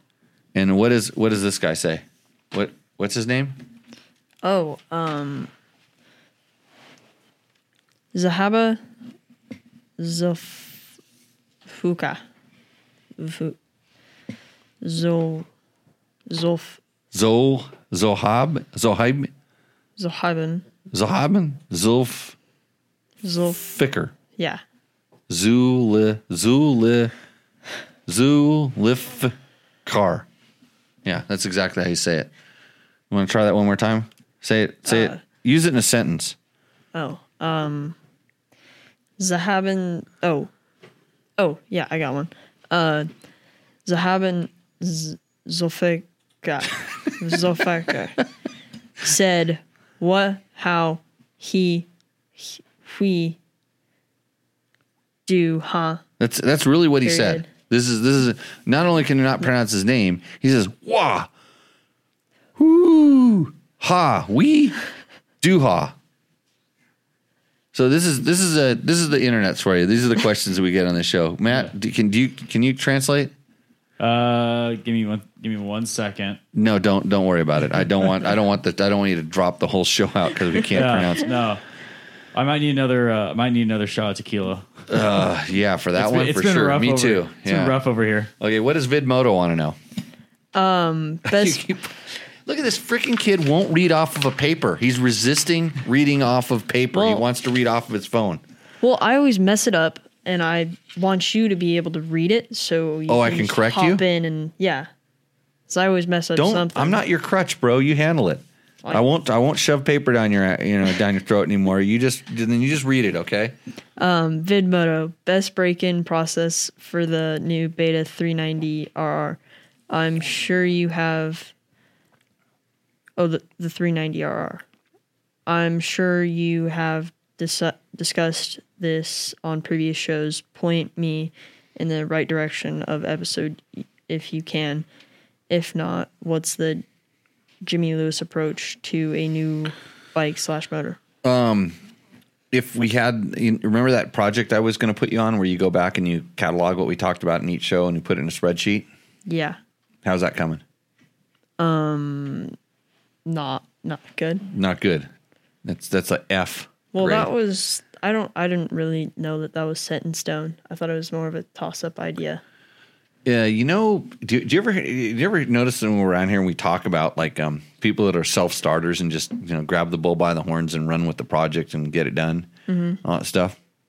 That was on that was talked about in that context, hoping that hoping that someone would just you know initiative and like if you ever see a weed growing around this property, you know, like around here, and you want to do something, you can go kill it. Yeah, and and that that doesn't take a whole lot of uh, um, mm, like e- almost anybody can do that. But like this project, this would take a little bit of time, and and you could, I think you could do it by next week. I mean, you don't have any homework or anything, do you? No, I wish I didn't. Is it math homework? No.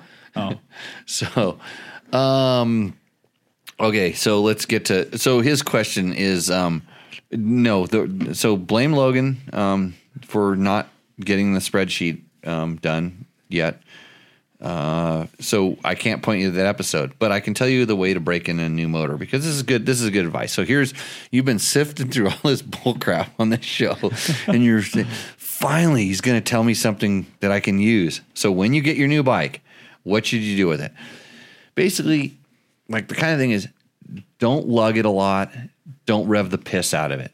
I like to run them through a few heat cycles. So my thing is, if it's brand new, just out of the crate, and I put it in, I'll like start it up and let it warm up, and and you know let it idle and maybe you know give it a couple little revs, but not big revs. You know, let it warm up a little bit and then shut it down and let it cool down. I'll do that one or two or three times maybe.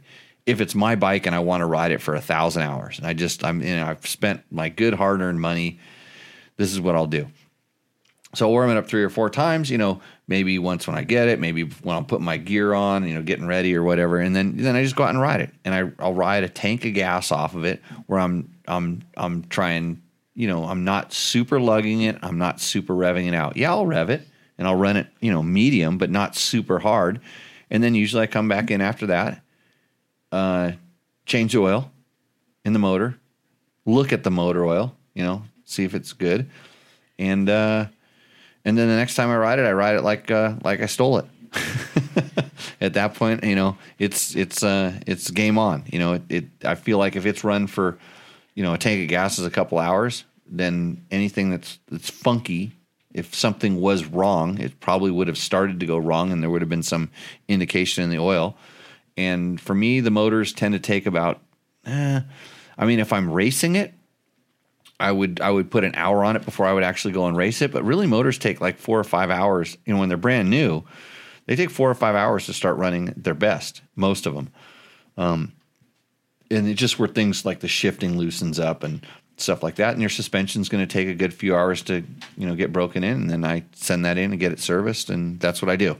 So um, if you have a beta, you're probably going to have to add oil to the front forks. Just saying, my experience in the last every beta it seems like I've had to do. So uh, RJ, hopefully that uh, helps you out, and uh, all good. Now, question: Why? I get the why no super revs, but why no super lug? because that's just as hard on the motor in in kind of like the, the, when you're when you're really lugging it there's no momentum or inertia in the in kind of in the crank and stuff like that so it's actually like really you know how it's uh you know when you have a little bit of momentum you know when you're Yeah. when you're on on your bicycle or something like that it's just a little bit easier but when you're really cranking it's it's like uh mac and probably it's like moment of loads is there something like that in Moment of physics? inertia. moment of inertia yeah, Yeah, yeah. but like you know so so it, it gets spread it gets spread out was was that word No, MLI. MI moment of inertia yeah yeah so it, get, it gets spread out over over time. So it's not hard on just like individual, a little bit, a little bit of momentum. Okay. Yeah. So, and and the, the like so the lugging is, I mean, it's very rare that people do that anyways. Most of the time they just slip the clutch all the time. you don't want to do that either. Okay, what's next? Uh, Chuck Diego. I just took my out my 2021 Beta 200 today for the first time. I did not lug it and I did not wring its neck. I burned a half of a tank of fuel, put it back in the truck. It will be fine. I had a 2018 Beta 390 before this one. You will love that bike. Enjoy. Well, Chuck Diego should do the show. I should just, I can just sit over there and Chuck should come in here because he just answered the question exactly like I did. No, she come sit in the producer seat. No, I can't do that. You know, I, I'm trying to read off of a paper. It's like you and Logan handle that. Oh yeah. Um, Mike Patrick. Oh, I was. I uh, Mike was right there at the beginning of the show. Um, uh, Mikey P. I have a question. What happened to the Honda 400 with radical active combustion? It seems to have just disappeared off the face of the earth. Well, of course it did, because Honda doesn't like two strokes, even if they invent something called radical radical active combustion, which was just saying it was a little bit more cleaner burning. It was a it was a very clean burning two stroke, and I think it was. I, I don't know this, but I think it was kind of like a precursor to kind of fuel injection and a precursor to to to possibly direct injection. Although that was a carbureted that was a carbureted bike as far as I knew, and I rode that thing, the EXP. It was called the EXP 400, and it was a Dakar Rally bike, and they actually raced it in the Nevada Rally as well. But what it did is it actually held the power valve down lower so that it had longer to burn. And but once they turned it into a race version, that kind of just went out the that kind of went out the window. But in in they made CRMs in Japan that had this technology, and it did it did it was a cleaner burning two stroke. Uh, so, but Honda pretty much wrote two strokes off at some point. They just said these are we're we are not going to produce these anymore, and uh, they don't uh, because two stroke is a bad word in some. Anytime you're talking about anybody that talks about emissions and emissions compliancy and all this stuff, two stroke is a bad word. That's why there's a motor called an orbital that they put in power boats. That's a two stroke that is very emissions compliant and very clean running, but they don't call it. They do not call it a two stroke. They call it an orbital. Chuck Dollison. Chuck was the guy who was working in the service department for the at the first Kawasaki dealership, Kawasaki Central, that I rode for back in Oxnard, California, when I started racing motocross. He would uh, help me out when I had when I was your age and I had stupid questions, like what spark plug do I put in my KX80? He would tell me. Chuck asks on my 2020 Husky TE 150i, it has quite a bit of black ooze coming out of the exhaust. It runs great. What can I do about this? Or am I just riding it like an old man? TE 150i, that's fuel injected. I don't have any experience with those. Um, I'm wondering if I have I ridden the fuel injected 150. I don't believe I have. Um, that that is 100% directly related to the oil injection system. And i will tell you that that and i don't have i, I have a lot of experience with the ktm uh, 300 and they don't they don't leak spooge stuff out the muffler very much do they? Hardly at all? None. yeah none. Yeah you guys have experience with them. I know Had, I had my packing out at 100 hours. And it looked it was It- it- still dry The packing was I was putting a spark arrestor on there. For Yeah. The race, and it, it felt it's the same weight as when it was brand new. Yeah, it's it, they- they're they're really they're, they're even dirty. yeah they're they're pretty clean running. But I noticed that between the Beta 300 and the 200, so you're going to a smaller displacement, the 200 um, had a little bit more oil spooge coming out of the back of the muffler, and I don't know if they've just kind of adjusted the the oil injection on it a, to to run a little bit, you know, a little bit hot. And you think about it like I don't know exactly how quickly that thing is, you know, pumping little pulses of oil in it, but you think about how much you're up at the high RPM where it's got to put a lot in, and then you quickly drop down to low RPM, and then and then it goes back up. So it's probably you know they're probably compensating it. It's a little bit more on the on the uh, the the richer side. So I could see where a bike that's you know running quite a bit. You know, it's not just constantly in the mid RPMs where it would be you know a little bit leaner on the oil side. It's it's a little bit higher up. So I could see where that could be just that's the way it is. But um, it runs great. What can I do? But I'm I'm wondering maybe there you could try a different oil. Um, uh, try switching to an oil that maybe might not be uh, you know maybe you run the recommended brand and it does it. Maybe try just a different brand that's of the same stuff. That might work. I don't know. Let's see. Mike Patrick says, haha, you sound like you're talking about the Shelby Cobra AC when you talk about your Husaberg 570. They used to say that the Cobra didn't accelerate from a standstill when you gassed it, that it just pulled the earth, earth told it and stand still. Well, you know, great, great uh, you know, great products uh, do the same thing to the earth. So that's, that's just the way, just the way it is. Um, it looks like the MME is a clutch lever. Oh, Mount. Okay, Mountain Motorsports Engineering. I know this. Um, Midwest Mountain Engineering. Uh, yes, uh, it, alters the leverage ratio on the clutch. Um, I absolutely hate those things. And don't judge.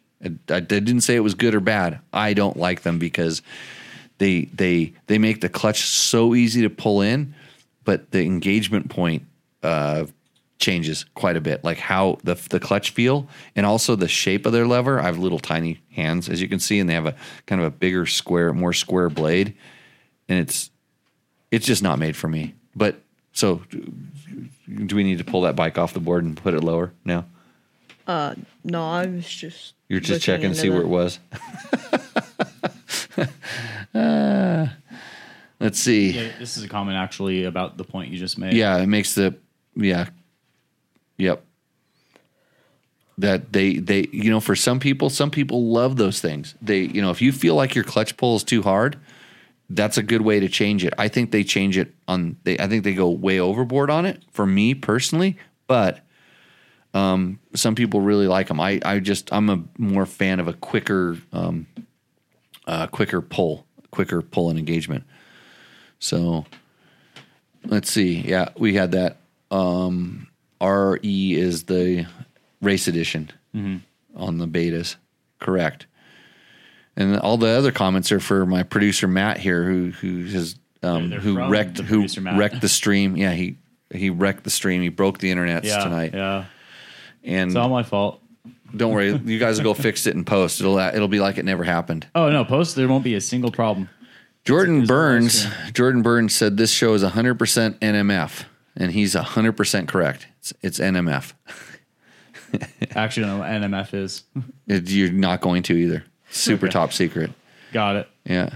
Uh, anything else? Uh, I mean, there's this. Solar SS. He Yeah. says, I can't even see the classic two strokes making that much of an impact on the environment. Take one diesel semi truck, and it probably does more than all of the two stroke combined exhaust pollution. Eh, not necessarily, but I will tell you that all of the equipment running underneath the uh, 747 that's sitting idling at LAX right now, uh, all of that equipment that's on the ground is regulated to the T's, and that 747, when it takes off, it negates any two stroke emissions that are produced all year long, period. So it's good that they're regulating two strokes for emissions. And this started a long time ago, and it's nothing more than just uh, it's just another thing that some bureaucrat can point their finger at and say, look, we cleaned this up. What I did. So just hey, it started in California, and you guys made the best gas cans ever. Don't you love those ones that don't spill that you get from California because they really work? I've never ever got one of those things to work without spilling twice as much. So there we go, just like two strokes. Um, yeah, thanks, Solar. Uh, and what, a solar guy would you'd think he'd be pretty environmentally conscious. I think. Yeah, yeah. Surprised there's no uh, Yamaha questions. Yeah, it's Yeah, but they probably read our 2019 test. They, they did change the suspension. They did do some stuff. There's Yeah, some changes yeah. in that wheel. They changed it, and I'll tell you what from from my history, not specifically talking about that bike because I'm not allowed to, but in my history with Yamaha changing things, um, they're they're kind of on the leading edge sometimes to change. They'll do things that are different. They have over the past, you know, just different types of you know suspension systems and all different kinds of things they don't take it lightly and they really really do test it so when they make a change on a bike something like you know changing the spoke pattern on the wheel or changing the wheel spacers uh, on the front fork you know making an alt- alter alteration to how you know thick or wide the wheel spacers are they do it because it works and you're probably not going to notice it if you just hop, you know, from what you're you're on a KX 450 and you buy a Yamaha and you ride it, and you, it's not something you're going to notice there. But if you have the bikes back to back, if you have last year's bike and this year's bike, and you ride them back to back, a, high level guy will feel it. You know, a guy that tests stuff, and and you you you know, if you have three of those guys, at least two of them would have decided that the change that they made had a better had a better feeling. So um, that's the way that they typically do things. And and some manufacturers just kind of jump on the change because it's a change. And Yamaha seems like they really do test this stuff. And when they make a change like that, even you know, no matter how small, it's there's some sort of a benefit. Um, the only time I don't really know about that is when they went to the white air box, and then the marketing guy told me it was because the air was going to be cooler that was coming inside the air box. and Kind of like uh, how bold new graphics. yeah, and then they went back- change the handling and yeah, they went back to black after a couple years, and I said, "Well, what about that hot air now that you're sending into the air box?" And uh, the question was not answered very well. So, yeah. what else we got to do, Logan? Did you want to eat one of those candies? I'm sitting over here just like you know drinking away, having my tequila and my beer. You're just having a look at that candy. You want it? You know, there's two of them there. You could share one with your ex girlfriend. Maybe you could win her back. That's what I would do with you know girls her age. I say, "Hey, you want a candy?" Uh, I shouldn't do that. No. I highly would not recommend that. Okay. Yeah. Well, you got the candy right there. I mean, it's like. oh wait, I should be saying, "Hey, you want some?" No. Uh, okay. On that note, I think we got to sign this one off, don't we, Matt? yeah, Stop. yeah. Okay. We're, we're getting close to that time. Yeah. Okay. Yeah, it's long enough. Logan's got homework. He wants to take Taco Moto home. I'm not letting him. until you get that, and you're going to wear that every show until we get that list of what was on the X the past shows done. okay. Yeah, that's the agreement. And that check over there, it's dangling. That has a that has a that, there's a there's a that something has to get finished for that too. You know, you got to get those other things up there. So, okay, with that, guys, we will. uh What do we do? See you out on the trail. See you on the trail. Cheers. Cheers.